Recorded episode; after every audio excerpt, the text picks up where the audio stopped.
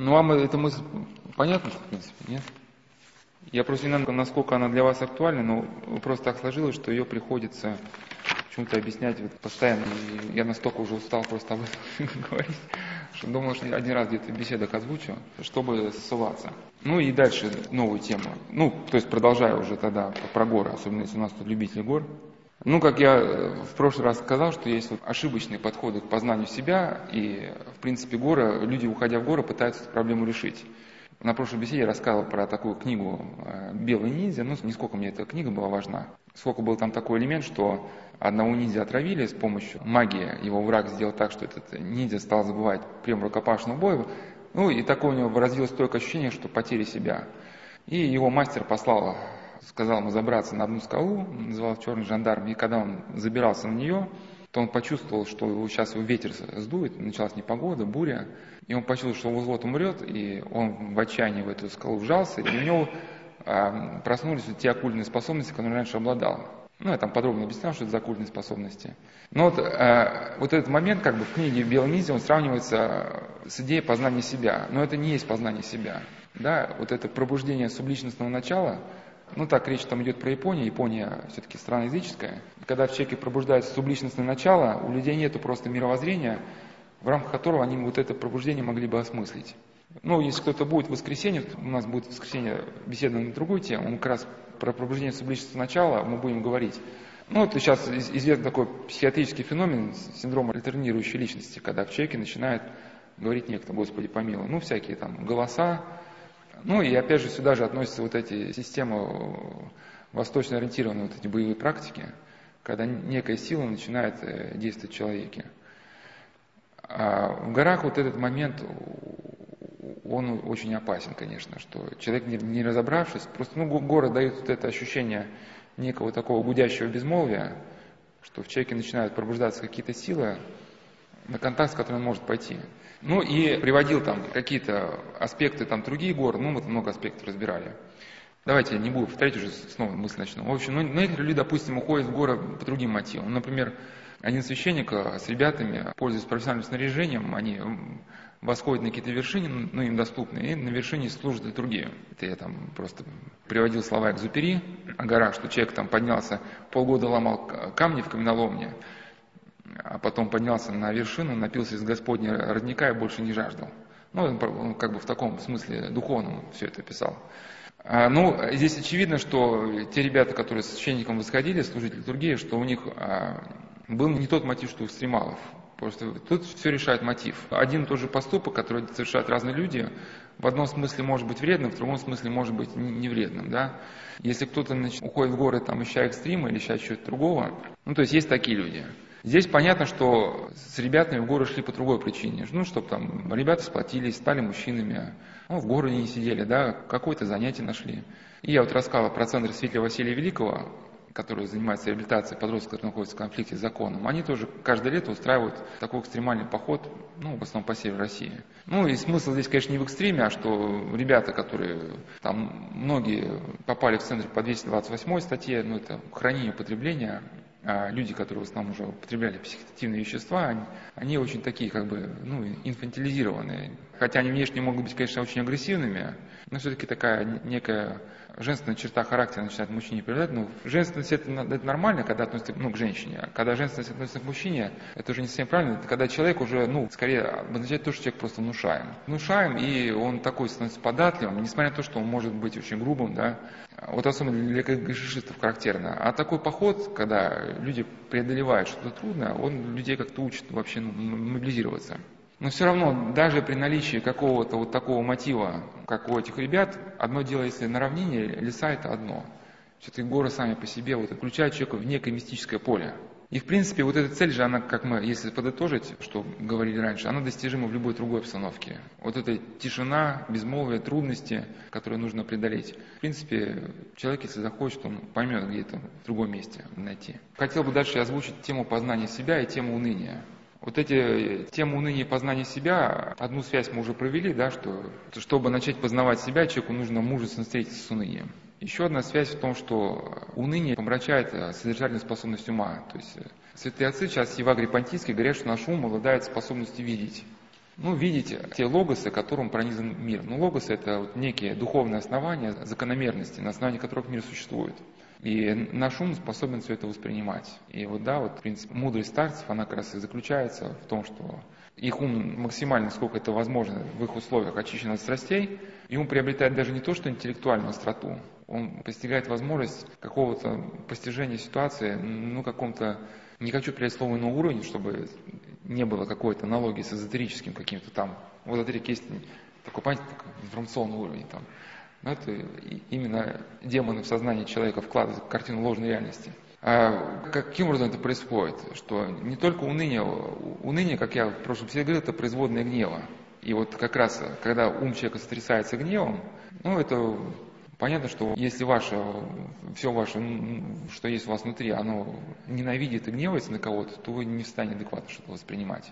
Это очень писал подробно Гаврил Бунге, у него гнев, есть книжечки «Гнев, раздражение», и тоска, уныние, там, депрессия. А уныние – это вариант гнева, что вот это сила гнева, которая нам, по идее, нужна была, ну, в идеале, чтобы бороться со злом, ну, просто человек уже после грехопадения эту силу гнева направил на других людей, да, вместо того, чтобы направить ее на зло. А, но сила раздражительности, она, так как является энергией, необходимой для достижения какой-то цели, и когда человек в силу собственного, может, там, желания или эгоизма хочет неимоверно сильно чего-то там сделать, произвести или достичь, а обстоятельства складываются так, что на его пути появляется какое-то трудное преодолимое препятствие, да, и вот это столкновение невозможности совершить желаемое с огромным желанием, оно порождает очень трудно выносимое чувство вот такого жжения в груди и то, что называется унынием. Мы говорили с одним человеком, который занимался как раз паркуром, ну, я просто привел аналогии, не знаю, сколько вам понятно, но ему было понятно, что ну, он просто прыгает, они там, допустим, до какой-то перекладины тянулся, ну, то ты, например, делаешь длинный прыжок, и сильно-сильно тянешься, чтобы дотянуться до перекладины. И, в принципе, ты уже понимаешь, что инерция этого полета заканчивается, и, вдруг там до перекладины осталось там 5 сантиметров, и ты вот-вот ее схватишь, и вдруг от тебя кто-то раз, и кто-то начинает оттягивать. И ты уже падая на землю, ты там, а те, кто ее оттягивает, оттягивает, оттягивает. И вот это, а да, когда человек кричит, это и есть уныние. Да, и вот когда человек попадает в это состояние, жизнь начинает казаться совершенно бессмысленной. И надо понимать, что это не жизнь такова, что это просто ум утратил способность видеть. А, людям жизнь кажется несправедливой, и их судьба бессмысленной. Ну, соответственно, если эту идею продолжить, то человек, он теряет возможность и себя как-то понять, познать, если вот он стрясается гневом. Поэтому первое условие познания себя, это не сколько даже гора, не сколько гора, ну это вообще горы даже не обязательно. Это по возможности решить вопрос с нашим гневом. Вот у нас на сайте есть цикл обращения к полноте, там есть ну, такой небольшой раздел гнев, обида, осуждение. Если человек сумеет каким-то образом утихомирить себе вот страсть гнева, не путем какой-то психотехники, не путем такой, как сейчас модно, самоактуализации, там, прокричаться, там, проораться, там, там, побить грушу, потому что здесь доминанта гнева, хоть на момент вы как бы опустошились, агрессию выплеснули, но сила гнева-то не ушла, и главное, что не была не приобретена кротость. А святые отцы, вот способность ума видеть, ну, боговидение, они, как говорят, что кротость – начало богословия. То есть, когда человек стал внутренне спокойным, появилась у него возможность что-то постигать, что-то глубокое. Ну и по возможности, если вы не до конца еще победили страсть уныния, это надо хотя бы делать то, что приводит к ее ограничению и победе над ней. Хотя бы научиться не поддаваться унынию и бросать дела на полдороги. Как говорил Нил Синайский, что уныние начинает исцеляться тогда, когда человек принуждает себя свои дела доводить до конца. Это, кажется, уже вчерашний день, надо вот, ну, что-то дальше ринуться, да, и новое дело кажется интереснее. Но вы тогда никогда вот не победите уныние. И вот когда ум потихоньку начинает умеряться, умеряться, умеряться, ну, мы до этого говорили, да, какой-то опыт, анализ вчерашнего дня, когда ваша внешняя жизнь начинает умеряться. А вот забыл сказать, у нас там э, есть на сайте раздел «Пасторская страничка», на пасторской страничке есть раздел «Советский листок», и там вчера появилась небольшая такая статейка о молитвенном правиле и душевном мире. И еще есть, э, там, где у нас на сайте беседы, есть три беседы, с чего начать, приступая к молитве, о душевном мире, духовном руководстве. И там некие были аспекты по поводу нашей внешней деятельности. Святые отцы молитвенную жизнь, она тоже, это, можно сказать, близко к теме познания себя, ну, связывают с тем, как мы живем ну, во внешней деятельности. К сожалению, не все это понимают, и когда люди спрашивают о молитве или хотят каким-то образом достичь внутреннего какого-то состояния равновесия, при этом э, никак не смотрят за внешней деятельностью. А понятно, что так как мы состоим из тела и души, то хаос во внешней жизни, бесконтрольное поглощение какой-то информации, когда мы ну, интересуемся делами, которые нас вообще не касаются. Но есть какие-то дела, которые нас касаются, да, но что там происходит, ну там в какой-то то же самое Буркина-Фасо, ну в принципе, ну можно, конечно, поинтересоваться, там, ну, ну какой смысл? И так, ну, есть масса информации, которая ну, вам необходима, которую надо изучать. Ну и скорее вот такое начинается какое-то праздномыслие, и вот этот э, просто разброд ненужной информации, он постоянно мешает человеку молиться. И вот эта конфликтность с ближними, как вот один афонский старец Харлампи говорит, что если у тебя не удалось бдение, то подумай, в результате чего оно не удалось. Может, ты с кем-то поссорился или на кого-то держишь зло. Действительно, если человек на кого-то держит зло, он, он никогда не сможет, ну и молиться, и, естественно, никогда не сможет увидеть себя. Потому что вот это лицо обидчика, которое он ненавидит, да, оно будет постоянно стоять перед лицом. То есть, а к чему? Что, чтобы ум начал входить в какую-то деятельность, необходимо, чтобы внешняя жизнь вошла в какое-то, ну, правильное русло, чтобы ушли какие-то ненужные человеку мероприятия. Ну, есть вещи там полезные, даже в гости там кому-то сходить, вот, ну, это тоже, как бы, вы же не монахи, да, но все должно быть разумно. Там, гости это не значит, есть даже такая форма зависимости современная, это когда, ну, кто уходит в экстрим, да, от, чтобы избавиться, ну, от, от ощущения внутреннего вот этого жжения, да, а кто-то начинает ходить бесконечные гости, или гости принимать себе. Ну, то есть, э, как бы говорят, что добродетель, она посередине между излишествами. Вот есть там бережливость, да, она посередине между скупостью и расточительством, да. Есть благоразумная осторожность, когда человек воюет, но в принципе там стреляет из окопа, да. А есть безрассудство, когда он, если общий план сражения не, не предусматривает там лобовую атаку, он встает там из окопа в полный рост. А другая крайность, это когда он совсем там жался на дно окопа, да. Вот какую-то найти вот эту мерность жизни, и тогда открывается возможность вот как-то продвинуться в познании себя. Ну, это просто я вот эту тему познания себя, мы одновременно с горами стали рассматривать. Вот, кстати, вот это, кстати, очень правильный подход, и то, что я говорил, что про Дэвида Аллена, какие-то у него здравые подходы у Дэвида Аллена можно взять. Один из здравых подходов – это конкретика.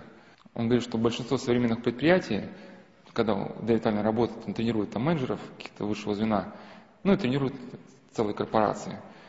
И когда он проводит какую-то там тренировку, он понимает, что значит, дело плохо, если после какой-то значит, его лекции ну, не задался каких-то конкретных вопросов. Ну, обычно там, ну, все обсуждают. У нас там, значит, на предприятии никто не закрывает дверь. Все такие, да, да, да, надо закрывать дверь. И все выступают, надо закрывать дверь, да? А в конце, значит, конкретный вопрос, давайте составим список дежурных, кто там проверяет. Если конкретного вопроса не прозвучал, он понимает, значит, с людьми надо работать.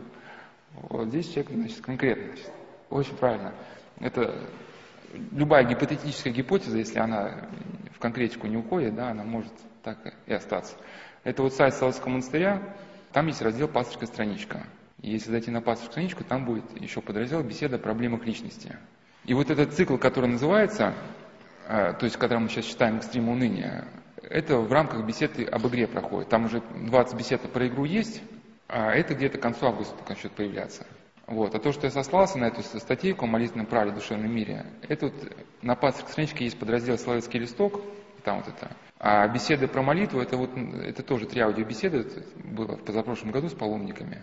Ну, где основная была мысль, что многие тоже молитву воспринимают как, как некую психотехнику. Вот что, скажите, батюшка, какой-нибудь волшебный прием, чтобы я мгновенно собрался умом и стал молиться. Но если человек, его внешняя жизнь, она хаотична, и, в принципе, просто э, молитва – это отсечение какой-то внешней деятельности, да, ну, когда человек будет молиться, ум будет продолжать двигаться в том направлении по инерции, в котором он двигался в течение дня.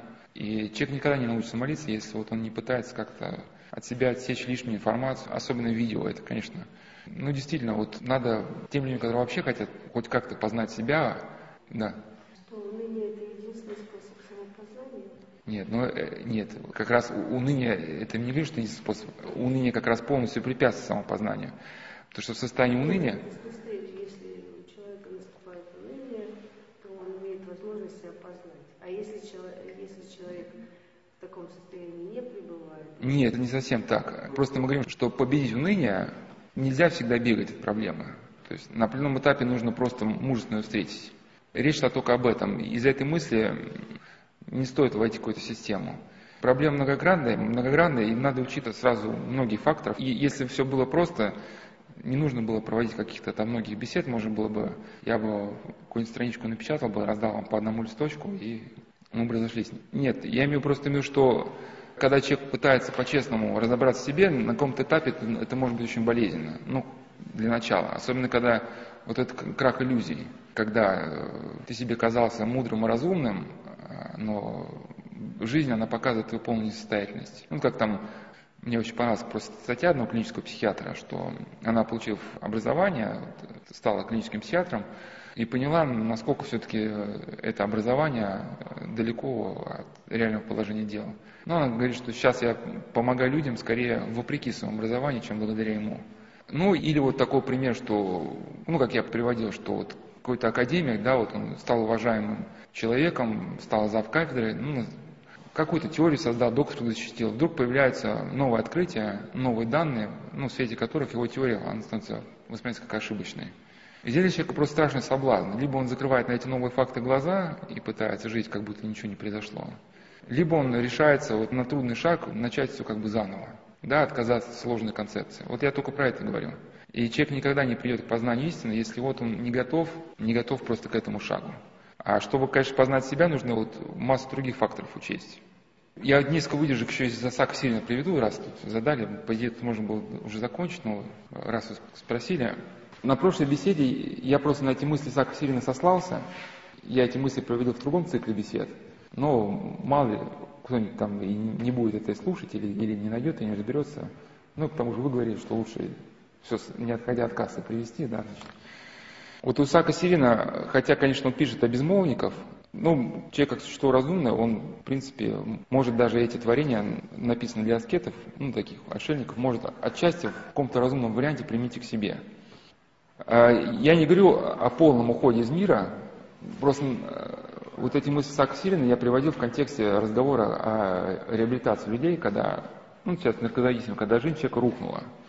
Вообще капитально. Там, от человека отказались его родители, он потерял доверие людей, потерял здоровье, потерял работу, ну это все это, значит, по всем фронтам мы разбили. И я просто контексте беседы рассказывал о реабилитационном центре, центре Саперна, это под Петербургом находится, и я там был, отец Сергей мне там экскурсию проводил, я там даже читал какие-то лекции. И мне там очень все-таки понравилось, как все устроено, и очень понравилось, что там именно реабилитация вот в этом загородном центре, она где-то ну, на год рассчитана. Вот год-два это, в принципе, срок, когда вот это отчаяние, вот эти эмоции, вот эти страсти, все это уляжется, уляжется, и вот это как, как стакан с, мутью, да, муть уляжется на дно, вода станет чистой. Не обязательно речь идти должна, чтобы человек совсем ушел из мира. Речь идет о каком-то одном этапе, когда человек должен определиться с какими-то стратегическими целями. Вот даже некоторые люди считают, что чем, допустим, какие-то Наполеоны отличались от других людей, что у людей, которых удавались какие-то ну, глобальные проекты, у них была способность сосредоточиться хотя бы на полчаса, ну, на полчаса. Вот хотя бы на полчаса, чтобы тебе ни на что не отвлекаться. И вот за полчаса этот человек разрабатывал какой-то план сражения, который максимально учитывал все возможные факторы, да. Потому что если человек вот этой способностью не обладает, он не может даже вот за эти полчаса вот всю картину целиком увидеть, потому что постоянно что-то отвлекает. Когда же Блес Паскаль так иронично замечал, говорит, посмотрите на этого титана, который пытается а, устроить судьбу Вселенной. Что-то не получается. И что же? У него рядом с носом летает маленькая мушка, которая своим жужжанием отвлекает его значит, от этого грандиозного дела. Уберите это маленькое животное от носа титана, и он тут же там, да, спасет весь мир. Ну, в, в таком ключе. И поэтому, если вот наступил такой жизненный тупик, на какое-то время многие люди, конечно, интуитивно, они приезжают в какой-то монастырь. И речь даже идет не про год-два, вот, ну, есть даже некоторые, какие-то люди приезжают на неделю, как они говорят, что когда живешь в мегаполисе, попадаешь в этот какой-то замкнутый круг, из которого ты выхода не видишь. Ну, как помните, этот мультик про молодильные яблоки, там какой-то советский был, что герою надо достать молодильные яблоки, ему просят за молодильные яблоки принести меч-кладенец. А за меч-кладенец просит Василису Прекрасную. А за Василису Прекрасную просят молодильные яблоки. Ну и такой замкнутый круг, из которого выхода нету. Выход-то есть, просто мы как бы в этом квадратике, мы в двухмерной плоскости двигаемся, но чтобы понять, что мир это не квадратик, нам нужно каким-то образом просто выйти из самой системы, посмотреть на проблему под другим углом. Для этого мы как бы должны себя выдернуть из этого потока информации постоянной, который формирует, ну, пытается формировать наше мышление. И здесь я почему говорю, это не даже, то есть не то, что не обязательно. И горы здесь, они могут быть даже ни при чем. В любом другом месте куда-нибудь приехать просто на какое-то время. Просто собраться с мыслями, прийти в себя. Ну вот Исаак Сирин пишет, что, что пока человек, ну я своими словами так, не лишится возможности быть в сообществе с людьми, то не соберет сам себя, то не соберет своих помыслов сам себя. И до тех пор он не сможет познать своих страстей. Ну вот мы говорили, да, что чтобы начать как-то выходить из состояния депрессии, стресса, нужно как-то познать свои страсти и чтобы знать, как уже в реальной жизни с ними как начать бороться. Он пишет, что вот есть некий мятеж, некое внешнее развлечение, когда человек постоянно находится в каких-то взаимодействиях с другими людьми, но вот проблема его начинает решаться, когда он, ну я применительно к нашей стране, когда он выйдет из этого постоянного взаимодействия. И тогда человек может, ну как он пишет, что возможно ли, чтобы очистилась, когда душа его от этого, или освободился он, когда от внешних противодействий, и мог увидеть себя. Ну, смысл, что когда человек видит различные лица и слышит различные голоса, то не может он найти свободное время для ума, чтобы увидеть самого себя. А когда вот он приобщится к какому-то внутренней тишине, тогда начинает себя видеть. Но опять же, что важно, что не простое безмолвие. Так, ну это уже какая-то новая тема открывается. Ладно, я, я подробно не буду говорить, потому что мысль она понятна, в принципе, достаточно вот и, и этих слов. Что само вот эта внешняя тишина, когда мы выдернут из этого потока информации, постоянное взаимодействие, уже каждый человек просто должен сам подумать, ну, как в его условиях, на какое время эта ситуация она вообще возможна. Там, или во время отпуска там куда-то съездить. Хотя бы просто хотя бы 15 минут чтобы у нас было, чтобы мы где-то могли просто, просто посидеть. И вот как профессор Карамурза даже в принципе говорил, что вот эта современная проблема он называет демократия шума, когда кругом музыка. То есть человек может додумать до конца какую-то мысль только в тишины. И современный человек это состояние тишины пытается всячески лишить. И вот к вопросу об унынии. А уныние, оно и побеждает это состояние части внутренней тишины. То есть, ну, вы замечали, да, когда вы внутренне как-то умиротворены, как-то у вас какая-то тишина есть, у вас вот эти внешние какие-то неверяются, они очень как-то мало трогают. Ну, там, что-то случилось, ну, ну, не страшно. Ну, как-то спокойно все это воспринимается. А когда вот эта внутренняя вот раздраженность есть, вот, вы как баланс потеряли, вот, из себя уводит любая мелочь просто. Ну да, может какие-то вопросы есть, просто тут, если пора идти, а, а новую тему, а если открывать, то снова. Вы Кастанеду упомянули. Ну, вообще я просто э, скорее не упомянул не Кастанеду, упомянул человека, который читал Кастанеду. Мне этот человек, э, чем его история понравилась, может, когда-нибудь состоится цикл бесед, где я эту историю расскажу, когда он два раза ездил на Кубу, потом до Мексики добрался, что этот человек дошел, в принципе, до конца. Да, он все это пытался реализовать, но и в итоге понял, что за этим стоит ничего что это такой какой-то энергетический боевик. Ну, это его выражение, что ну, по Кастанеде можно сделать какую-нибудь компьютерную игру, что летаем, получаем там здесь энергию, здесь черпаем. Вот. Ну и то, что как вот в реальной жизни, то, что ты рассказывал, да, как он расплакался от ощущения собственного бессилия на исповеди. Но это ни в коем случае там не в качестве упрека ему, что погружение вот в этот э, мир эзотерической литературы, он как раз создает вот ощущение коллективной сказки когда люди, э, погружаясь в мир вот этих представлений, они ошибочно начинают переносить их на себя. Ну вот я приводил на прошлых беседах мысль Шарля Бадлера о ложном познании себя, что когда человек, например, курит гашиш, в состоянии опьянения он начинает размышлять, допустим, о добродетелях. Вот что такое, например, добродетель щедрости? Ну и так, он опьянен, не способен трезво рассуждать, он вот эту мечту о том, каким бы он был замечательным человеком, если у него было много денег, он был щедрым, да, он поставляет ну, на место реального я. Ну, мы все так часто мечтали, да, что вот я захожу в комнату, там сидят люди, я там всех рассмешил, все такие довольны, я такой прям такой, значит, обходительный. А когда зашли реально в комнату, кто-то нас задел, мы там стали кричать. Ну, тут же реальная ситуация, она отличается от надуманной. Но вот мир вот этих книг, эзотерической литературы, он как раз э, человека обносит той стеной, за которую человек вот реального мира увидеть не может. Ну, наверное, какие-то, может быть, моменты и следовало бы конкретно изучать. Но ходят упорные слухи, что, что вообще как бы сам Кастанеда был некой такой медийной личностью. Не знаю, сколько слухи соответствуют действительности что какие-то уже части были написаны, дописаны там одним писателем. Ну, реально вот кто-нибудь шел этим путем и реально вот он к чему-нибудь мог прийти. Кроме Дона Хуана? Ну, даже вот этот эзотерик, который он пообщался с этими шаманами, которые употребляют пьет, он говорит, ну, он по сравнению с нашими говорит, питерскими наркоманами, которые, значит, едят ЛСД, ну, псилоцибин, это какие-то слабаки. Ну, я, я даже не про это говорю, я скорее вот про все направление эзотерики. Вот. Был один психиатр, который очень хорошо описал, ну, по крайней мере, вот этот эм, класс культуры, из которой вышел тот человек, который ездил искать Дона Хуана. Это как раз вот, э, ну, я на прошлой беседе рассказывал, это как раз вот, может, в воскресенье части буду об этом говорить.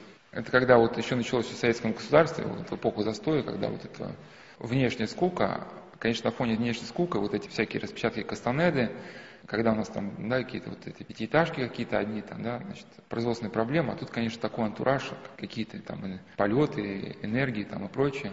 Все это завораживает, особенно какие-то там ароматические палочки. Но в чем нюанс, что те гуру, которые пытались что-то людям объяснить, но они реально понимали, что вести людей им, собственно, некуда. И, конечно, когда эти годы пройдут, когда вы изучали там одну психотехнику, вторую, там, вот, например, там какая-то техника там, деконцентрации, там, еще чего-нибудь, или медитацию на песок, там, да, там, еще что-то. Ну, со временем вы понимаете, подходите к вопросу, в принципе, от чего все это, ну, и в связи с чем это. И ответа вот на самый главный вопрос вы понимаете, что его нету. И как мы с одним человеком говорили, он был очень очарован Индией, что и вот его такое, как бы, мне кажется, справедливая его оценка, что когда он очаровался Индией, он, у него было ощущение, что он столкнулся с чем-то великим-великим, но чем больше он пытался в этом разобраться, тем он понял, что, что это то, что ему казалось великим, это просто обрамление падшей природы человека. Вот именно вот эта наша падшесть, греховность, она вот э, каким-то образом э, воспевается, поэтизируется, утончается. Или вот как я даже говорил с одним миссионером, у меня был такой как бы период что ли, гносеологического кризиса. Я думал, что я ну, какой-то цикл лекций проведу, там один-два года, и на этом все. А потом я как бы стал одну проблему раскапывать, эта проблема связана с другой проблемой, это с третьей. А потом оказывается, что эти проблемы это вообще не разные проблемы, это оказывается одна глобальная проблема. И что ли вот это э, некое ощущение бессилия, когда ты видишь перед этой громадой, даже то, что мы сейчас это лето проведем беседы, только там какой-то там доли процента только что-то озвучим. Я ему говорю вот эту всю идею, он говорит, ну да, да, все эти пути, то, что человек там один идет в экстрим, другой в эзотерику, все эти пути в итоге приводят к падшему человеку. Вот эта реализация падшего человека своей падшести, она есть вот, корень вот этого всего. И, в принципе, для меня лично было достаточно того итога, к чему пришла российская психоделия. Вот был такой термин даже, российские саньясины. Ну, саньясины это ну так этот термин это вообще, это отшельник, да, оставивший мир. И как там, если он узнавал, что нужно там два дня стоять на голове, значит, кверх ногами, он стоял. Многие люди, вот, как мы говорили, что стали в условиях сенсорной депривации, то есть завязывали глаза себе, жили в Сибири. Ну, действительно, это люди, конечно, шли на упомрачительное лишение, чтобы вот к чему-то прийти. Э, даже силки для птиц он стал завязанными глазами. Но к чему в итоге пришли люди, да? В принципе, многие из них просто реально не дожили до старости. Да, это суицид, это следствие, конечно, оккультной болезни. Многие пришли в психиатрические больницы. В принципе, единицы, поняв, что это тупик, пришли в церковь. И из этих единиц, в принципе, только совсем немногие решили смириться, потому что главная проблема эзотерика – это вот раздутое эго. Ему настолько кажется, что он понимает суть дела, что советоваться с опытным духовным руководителем и, главное, пытаться как-то к его советам прислушаться, для человека из историческим прошлым становится невероятно тяжелым подвигом. Но без этого подвига никуда. Почему? Потому что если у человека есть ложная картина мира, отчасти, которая создана не без помощи демонов, если они ему вот эту ложную доктрину в голову внедрили, то есть человек мыслит искаженными категориями. И почему очень часто люди не видят выхода из секты, почему вот беседы такие долгие? Потому что у человека, прошедшего вот эту эзотерическую мясорубку, он не может адекватно воспринять мир. У него все как в мире кривых зеркал. И чтобы оттуда человека вывести, ему надо либо многолетнее общение с очень опытным духовным руководителем, который помог бы ему вот эти перекрученные понятия, которые в его сознании перевернуты, ну, выпрямить, помог бы определиться. Ну, вот так, таких нет возможности, у нас нет столько духовников опытных. Я подумал, что, может быть, беседы этим помогут слушать. Но к чему? Многие просто не способны прислушаться. И поврежденных эзотериков можно как раз узнать по вот этой черте, что они непрестанно спорят и непрестанно обижаются. То есть ты ему хочешь помочь, и ты его не хотел ничем обидеть. Но в его мире переключенных понятий он твою попытку ему помочь, он воспринимает как некое желание его унизить. Вот. И объяснить ему становится очень тяжело. И как раз многие эзотерики, придя в церковь, они начинают в церкви, руководствуясь своим этим искаженным инструментарием, пытаются найти, в принципе, то, что они искали в эзотерическом мире, да, только они считают, что вот есть некое тайное христианство, которое вот сокрыто от общей массы христиан, какие-то, может, энергетические практики, вот видите, там нимб на иконах, да, это, наверное, человека, значит, вот это и, есть та самая, это аура или еще что-то. Но и попытка найти в христианстве то, чего нет, вот это какое-то оккультное учение, тоже многих людей привело вот в психиатрическую лечебницу. И сам вот этот итог российской психоделии, как один психиатр и писал, он уже говорит о многом. На первых этапах, ну, если уж вы задали вопрос, конечно, это другая беседа должна быть, но если уж так определиться, когда этот вопрос задается, я часто ссылаюсь на роман Пикуля «Каторга». Там, значит, один очень опытный рецидивист, который грабил банки, он попадает на Сахалин или куда-то и решает э, с каторги уйти. И так как в те времена, ну, не было там вот, системы отпечатка пальцев, фотографии, документы были, подпись, печать, возникала возможность э, поменяться с людьми сроком.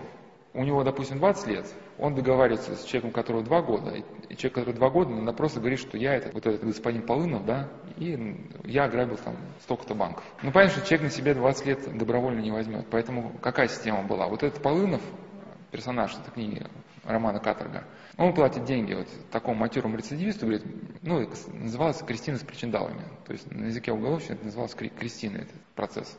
Ну, подбирали э, заключенного, который обладал тем уровнем образования, ну, чтобы сойти за Полынова, потому что Полынов, ну, понятно, был за границей, знал языки, и понятно, какой-то мужик там с Орловской губернии, он, он даже таких банков-то не знает, что там в Цюрихе, он где-то, ну, слов-то не знает, что в Цюрихе банк ограбил, да, и его начинают э, всей массы заключенных травить, причем ужасно, там, бьют, издеваются, унижают, ну, и специально люди смотрят, чтобы человек только не покончил с собой. И когда человек вот-вот себе вскроет вены, ну, самый матерый рецидивист с нас спрыгивает за точкой, там, ах, там, ах, там, падлы, там, гады, там, кто моего кореша тронет, всех порву.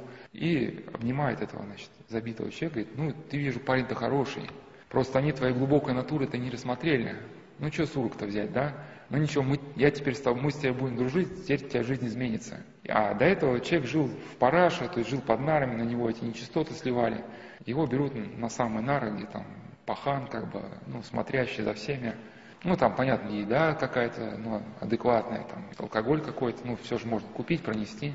И у человека начинается фаза опьянения. Значит, вот до этого все шпыняли, и тут он с паханом сидит на одних нарах, как брат, побратим, и все перед ним трепещут. Ну, и потом начинается игра в карты. Всей камеры, ну, там, может, сотни человек, не знаю, все ему поддают, ну, там же Уркаганы такие шулеры конкретно, они дают ему возможность выигрывать. Он выиграет какие-то фантастические суммы, потом начинается алкоголь. Ну, то есть система продумана. И там был такой тоже авторитетный человек, майданщик, который ну, торговал на зоне, он имел свободный доступ к камерам, ну, хотя он торговал там хлебом, еще чем-то, ну, понятно, что под полой он мог что угодно там продать. Но тоже считался авторитетным человеком, и вот этот бывший вчера забитый человек, он набирался такой дерзости уже там, кричит ему, значит, майданчику там, эй, там, Кила Казанская, чтобы пока пацаны гуляют на нарах, чтобы водка всегда была там. И вот эта фаза опьянения бесконтрольного, как она заканчивается? Однажды он просыпается, и ему его побратим, этот пахан, там говорит, слушай, а ты как расплачиваться будешь? Он говорит, за что? Говорит, ну что, не помнишь, ты вчера там проиграл такую-то сумму, сумма какая-то астрономическая.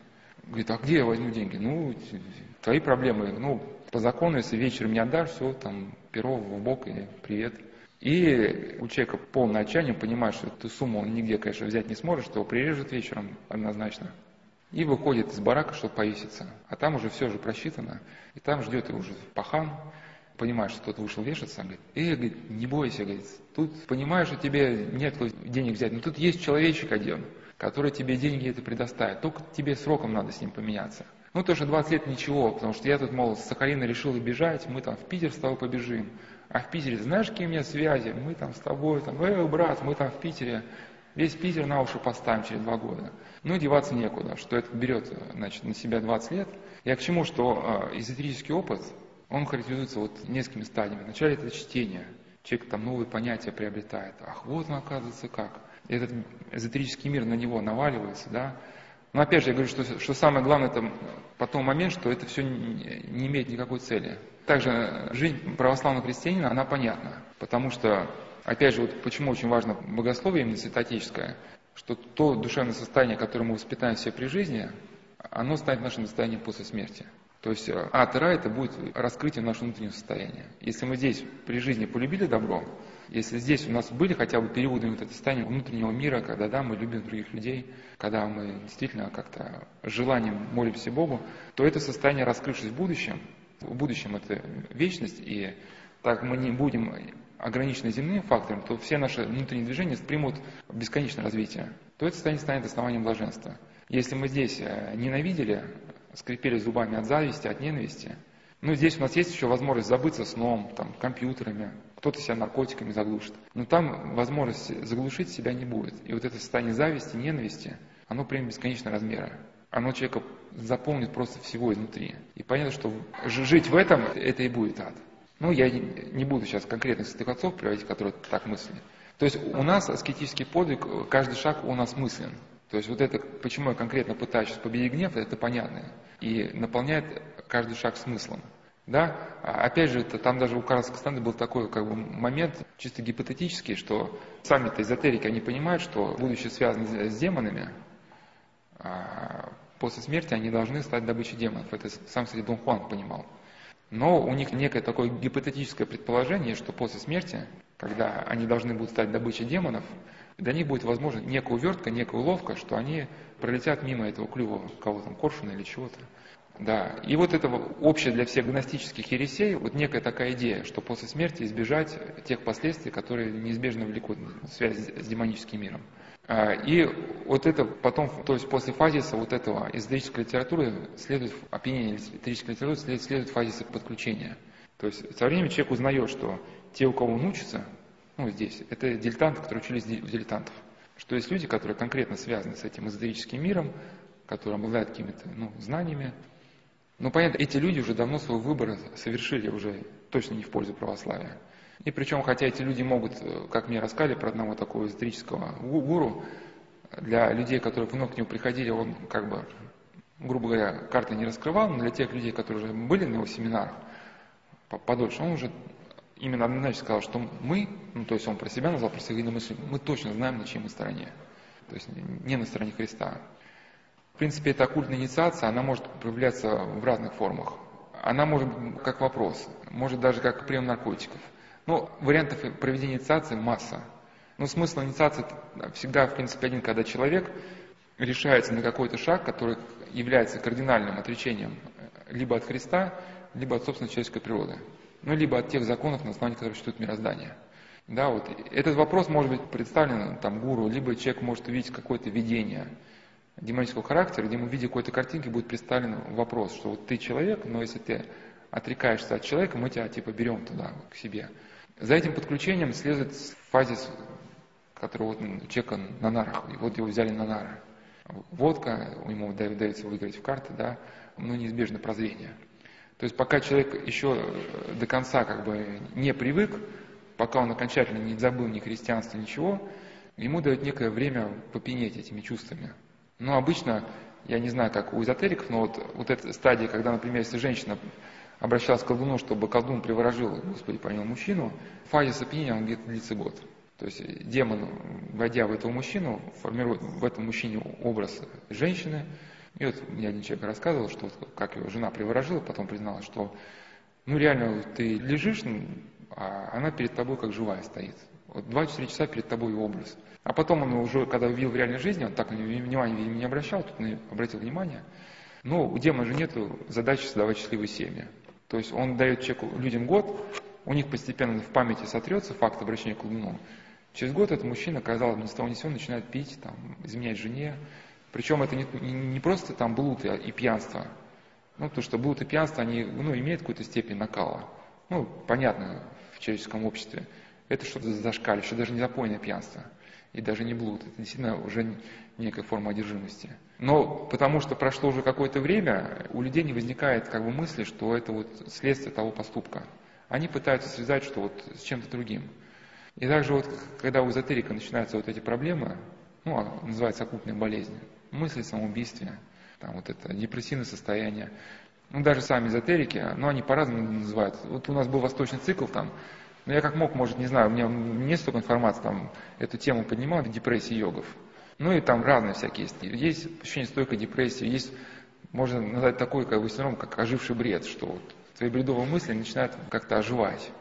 А, то есть я к чему, что когда образуется вот этот канал связи некий, да, с инфернальным демоническим миром, ну, человеку шлют такие, что ли, там, благостные смс ну, как обычно, да, вот вам на смс приходит, о, вы выиграли там BMW пятой модели, получите ключ, по которому сможете зайти на наш сайт. Нажимаешь, там все деньги с телефона да.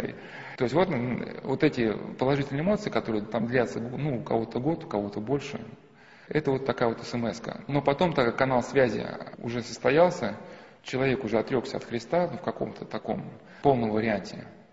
То есть пока он еще, еще окончательно не отрекся, еще благодать, она его хранит, и поэтому, может, еще негативных последствий до конца не наступает. Как одна женщина, старшая, ну, начавшая заниматься эзотерикой, она писала, что станем на глубокой медитативной погруженности, она значит, вышла в этот астральный мир и видела, что к ней приближаются какие-то пять труб, из которых на нее смотрела бездна. Ее объял такой ужас, потому что она поняла, что сейчас ее в эти трубы засосет, что она... И с ней произойдет что-то настолько ужасное, что ее сознание отказывалось принять. Ну, а так еще она окончательно не забыла христианство, она как там, как могла, стала там, там, Господи, там, помилуй, сделай что-нибудь. Эти трубы отступили. А потом ей демоны, ну, она с демонами общалась путем психописьма, ну, то есть расслабляешься, кладешь руку карандаш, и карандаш начинает писать. А демоны, ей вот, как мы говорили о ложных трактовках, да, мол, ты у нас такая продвинутая, ты поднялась до некого высшего уровня, до которого там доходят только немногие, но там, конечно, неизбежно некие в этом каком-то там, значит, информационном терминале Вселенной, вот такие штуки, они происходят, но тебе бояться не надо, тебе надо смело идти вперед, чтобы там познавать. Но ее на тот момент спасла, что она еще не окончательно забыла Христа. Вот когда человек окончательно забывает Христа, тогда происходит захват личности. Поэтому образовавшийся канал начинает транслироваться в навязчивой форме уже ну, такие суицидальные мысли. Ну, начинает э, транслироваться то, что уже может являться симптомами шизофрении. Да, вот, например, один из симптомов может следствие эзотерического прошлого, это может быть такое, как может на, на разделе «Солодский листок» появится небольшая статья про конфабулаторный бред. Там статья такая сейчас может скоро появиться, где как исповедоваться бывшему эзотерику. Что такое конфабулаторный бред? Вот у человека было какое-то эзотерическое прошлое. И он там рассказывает своим друзьям, как он, значит, замечательный, когда он был маленьким, отдыхал на деревне у дедушки. Там, грибочки кушал, там, э, ну, не ЛСД, там, значит, белые грибочки, ягодки, там, купался. И вдруг у него состояние ужаса. Родители ему говорят, что никогда у дедушки не был. А может, даже и деревни-то нету. И человек с ужасом начинает раскапывать свои прошлые воспоминания, начинает их анализировать и понимает, что огромное количество воспоминаний, которые есть у него, что их на самом деле не было в действительности. Ну, идет он, значит, к психиатру. Там, в принципе, как этот вопрос может решать? Ну, начинают прописывать какие-нибудь там препараты, там, не знаю, азолептин, там еще чего-нибудь. Но он пьет эти препараты, ну, понимает, что трансляция это не прекращается, но вот это, даже если человек совсем вот по касательной коснулся, вот эта трансляция, то есть мы, ну, это, я сейчас говорю, не про сны, вот есть, когда человек даже как бы спит и не спит, а может даже не спит, или вот такие сны, знаете, характерны, что когда там ты вроде встал, проснулся, потом снова лег, этот сон с того момента, где ты смотрел, он начинается, ну, как некое навязанное мышление. Вот оно и идет, и идет. Вот если вот эта трансляция есть, значит, есть основания покопаться в прошлом человеке на предмет его связи с оккультным миром. Но не всегда она бывает воспринимается человеком очень мучительно, но это зависит от степени погруженности в мир. Но всегда она очень-очень опасна, потому что зло всегда фатально. И демоны, они могут в каком-то смысле, могут даже человека не мучить столь болезненно, потому что когда рыбка еще что ли на крючок не попала, если начать ему мучить болезненно, у человека сработает инстинкт самосохранения, он начнет искать выход. Да, что же мне так больно, что же происходит? Там еще может голову прийти, пойти поисповедоваться, тогда как бы рыбка с крючка спрыгнет. Но прежде чем начать человека уничтожать, ему надо внушить ненависть к исповеди, разочарование в таинствах, ему объяснять, что христианство это для профанов, заставить его сжечь Библию, снять с себя крест, А тогда, когда уже у человека мосты будут сожжены, тогда его начинают просто уничтожать. И никуда он деться из этого не может. Ну, для этого единственный выход, это, конечно, осознание. Осознание вот в исповеди, есть вот чины отречения, если погружение было очень глубоким, чин присоединения, там может это появиться, будет называться эта статья, значит, сложный случай исповеди, все более и более становящийся типичным.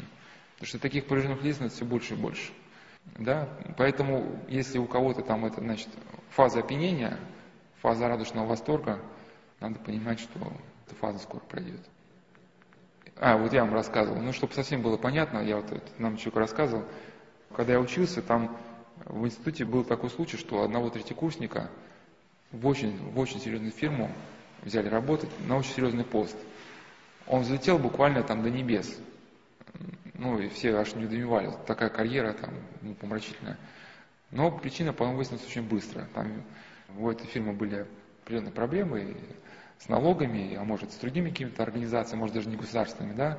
И человек э, неосторожно подписал какие-то документы ему подсунутые, ну, в результате которых вся ответственность за деятельность фирмы легла на него, и побыв некоторое время на столь высоком посту, он отправился просто прямиком в тюрьму. Да, вот. Поэтому ну, в нашей реальной жизни масса аналогий. Да, ну и к тому же вот просто по факту, вот, вот если спросить человека, вот, ну что вот, ну реально, ну понятно, что антураж, вот это все там, да, тебе ну, ну что дальше, вот, куда ты дальше идешь реально, вот, есть ли тебе куда вот идти. И я думаю, что вряд ли человеку найдется, что сказать. А в воскресенье, если кто-то здесь будет, мы будем более подробно эти моменты. Вот именно следствует трансляция. Кстати, вот даже тема трансгендера, то, что сейчас говорят, ну, то, что в девочке живет как бы мальчик, она потом делает операцию, и мальчик кажется, что у него живет девочка, она делает операцию. Это уже, в принципе, давно известно. Это же это та самая идея субличности начала, про которую мы говорили. В принципе, следствием оккультной инициации, ну, как правило, это является либо потеря инстинкта самосохранения, подавления, либо подавление инстинкта вот, размножения. Ну, за оккультной инициацией вот следует эта перверсия, это, то есть у мальчиков проявление это гомосексуальных моментов.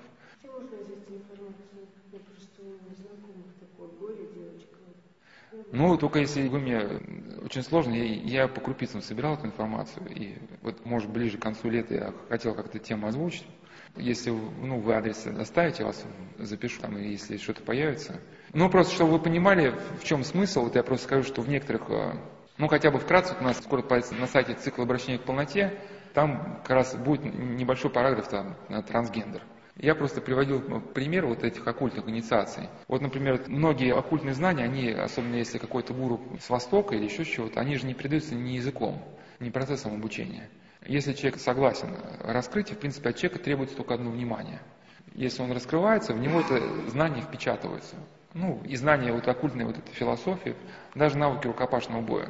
То есть человек за секунду приобретает нечто, и это нечто потом в нем начинает функционировать. И вот это даже не то, что я придумал. Сейчас, в принципе, все спецслужбы мира используют оккультные техники. Вот это, например, какие-нибудь там разведчики или еще что-то, ведь есть опасность, что будут пытать, например, да, в него вот эти закачиваются субличности, ну, грубо говоря, то бишь демоны, да, и человек, он как бы себя не знает, но в нем проходит время, в нем время Че наступает, нем начинает действовать какая-то субличность, выполняет свою программу, отключается, выполняет другая. Ну почему демоны на этот контакт идут? Потому что им выгодна вот эта дестабилизация, чтобы люди воевали друг с другом, и они вот этот древний принцип, да, разделяя властвуют. То есть помогая людям биться друг с другом, чтобы они там жили в ненависти, в войне. И если вот просто вот эту проблему рассмотреть, то мы увидим, что это и есть вот тот самый трансгендер. Когда в результате оккультной инициации в человеке начинает действовать некий голос, уж как там, неважно, как он будет пытаться его осмыслить, как там его прошлое рождение, или как астральный учитель, говорящий изнутри него, или как еще что-то. Но просто современные люди, и в принципе на этой же идее построена идея вербовки. Почему сейчас люди невменяемо едут воевать в Сирию? Потому что если эти люди, они лишены благодати, вот с помощью вот этих, эти оккультные, оккультные системы вербовки не всегда были. Еще в житиях святых об этом сказано, что маги, они даже, ну, доводили каких-то благородных девушек до помрачения, и те убегали из дома родителей в какие-то будилища. Вот это сейчас, в принципе, происходит, и девушки едут в Сирию. И вот как это вот появляется? Это, как правило, либо семья, которая вообще живет не христианским образ жизни. Да, как бы родители либо чем-то занимались оккультным, либо блуд, либо там бабушка или там дедушка тоже магией, либо кто-то занимался абортами. Нет, ну вот э, инициация, она не только оккультизм, она не только сознательное решение принять какие-то а, оккультные посвящения. Вот э, сознательный отказ от своей человечности и тех законов, на которые существует мироздание, это тоже человек обнажает на благодати. Благодать в каком-то смысле она хранит каждого человека. Просто христиане эту благодать могут в полноте воспринять через таинство. Ну, например, вот, ну, взяли одного человека в ЧК работать и расстреливал людей. Но его там рвало, он мучился. И ему его начальник, он сказал, что ну, я тебе способ подскажу, тебя перестанет все. Перестанешь мучиться. Вот когда значит, стреляешь, нацеди стакан крови и выпей. И тут он нацедил стакан крови и перестал мучиться. У него сердце как окаменело. И, в принципе, такие боевики там ролики выкладывают, когда они разрезают там грудь солдату, съедают сердце. Это, в принципе, есть та же самая тоже оккультная инициация. То есть человек, он сознательно, идя на эту сверхъестественную жестокость какую-то, или просто на жестокость, он это отрицает то человеческое, что в нем заложено. И, соответственно, какой-нибудь там вербовщик или какой-нибудь гуру или маг, он может человека к этому состоянию подтолкнуть просто. И если человек на это идет, он обнажается от благодати. И дети в этом смысле, они могут нести на себе вот этот просто груз родителя, ну а в принципе даже многого не надо. Вот мы на этих беседах, если там доберемся до воскресенья, доживем, я там буду рассказывать просто, как зарождают симптомы шизофрении, там буду приводить письмо человека, что он ну, был нормальным человеком, днем вдруг проснулось ощущение всемогущества. Ну, так, лежал на кровати, вдруг это фу, какой-то, да, что он может все. И начался фаза активного блуда. А после фазы активного блуда в нем, в его сознании начало действовать второе сознание – некий комментатор, который стал навязчиво комментировать его поступки, вмешиваться в его сознание. И поэтому, как правило, вот эти девочки, которые сейчас едут в ИГИЛ, они, в принципе, многие из них, ну, как, как сейчас живут студенты? Будут это для них норма употребления наркотиков, ничего страшного. А хотя наркотики, они всегда, если древний шаманский культ рассматривать, это было средство контакта с миром павших духов. Но есть люди, которые каким-то образом потихоньку, путем личного подвига, они из этого состояния, конечно, выходят. А так вот, конечно, ну, в принципе, там все эти процессы похожи. Есть вот процесс навязанное творчество, когда маленькая девочка пишет стихи, которые принадлежат вообще вот какая-то, ну вот это, не помню, как зовут, Турбинова, это Катя, что ли.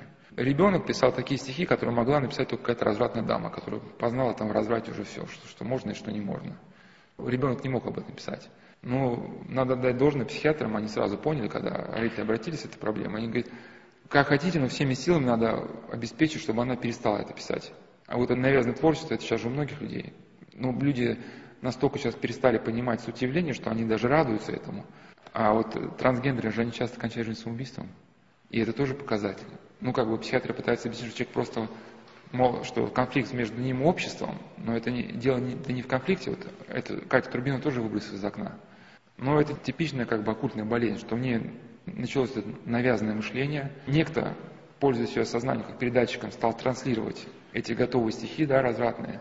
А потом она начала просто сгорать, стала у нее это девиантное поведение, наркотики, и потом выпрыгнула из окна. И трансгендеры, вот эти многие, они также ну, это, конечно, пытаются выставить, что, мол, общество нелояльно. Их шпыняют, ну, не знаю, сейчас, по-моему, сейчас никого это не удивляет. Уже эти люди уже... Но если просто человек не осознает, ему надо быть готовым, что э, рано или поздно эта оккультная болезнь она проснется и в нем. Ну. Ну, а, что так. Вот. У нас был один диакон, который, когда был молодым, занимался дзюдо. Ну, я к чему говорю, что он был физически очень крепкий. И принесли маленького мальчика на причастие. И мальчик себя как-то стал вести неадекватно, руками махать. И диакон решил, чтобы он ну, не ударил по лжице, ну, ручки ему на груди вот так сложил. И вдруг этого грудного младенца такой, мужской такой, басовитый рык такой изнутри. И этот грудной младенец, который там годы, берет этому диакону, начинает так спокойно раздвигать руки. И он изо всех сил пытается ему эти руки сдвинуть обратно к груди, и тут мальчик такой спокойно ему руки раздвигает, и и при этом рычит. И этот диакон сказал, говорит, я там, конечно, у меня масса было впечатлений. То есть тоже младенец. Но вот сейчас такая жизнь, что, в принципе, вот этот захват личности, он происходит с самого детства. Особенно если родители вот жили, или вот особенно бабушки, дедушки чем-то занимались.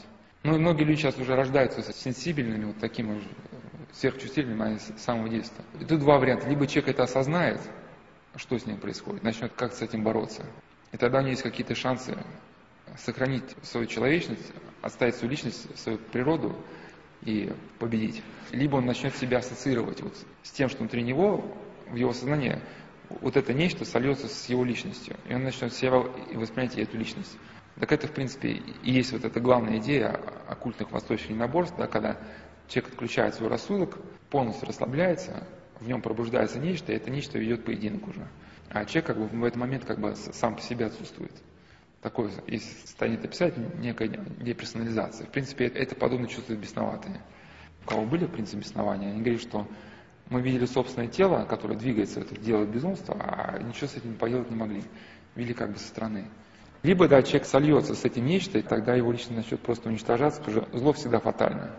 Зло будет подчинять человека, сдавливать, уничтожать, разлагать. Ну, там уже так. Я Витя, я сделала операцию, ну, родители, там, отец запил, мать там в шоке, какие-то организации политические ходят, не учатся, ничего не делают. Ну, вот эта социальная деятельность, это и есть показатель. Но, а вот как вам такого примера? Вот, чем не трансгендер? Что один гипнотизер вызвал двух молодых девушек, на это советские годы был случай. Ну, какие две студентки такие вот, хрупенькие. Дал им установки, ты сантехник Вася, ты сантехник Петя. Ну, настолько было ужасно, ну, зал хохотал, потому что общество было атеистическое, люди не понимали, что происходит. На самом деле вещь-то была страшная, что эти две хрупкие студентки начали мужским басом ну, ругаться матом друг на друга по поводу того, что кто-то из них забыл вантус. Ну, им дали установку, что ты сантехник, ты сантехник. Да? И вот откуда у них этот мужской бас, этим, мужская матная манера разговора. Откуда вот это, то есть вот этих молодых боевиках или вот этих девушках-террористках вот это просыпается, да?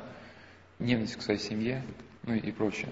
Вот это все, все оттуда. Все эти явления, они одного характера. И, конечно, чтобы их осмыслить, просто их надо их как-то озвучить все целиком, чтобы как все встало на свои места. Но и, конечно, проблема нашего мира, что уже вот то, что откровенно является залогом смерти, стало восприниматься как нечто нормальное, стали делать операции. Хотя я говорю, что ничего нового в том, что человек после оккультной инициации начинает в нем смена ориентации. Ну, то будет воскресенье, мы как раз на эту тему воскресенье поговорим.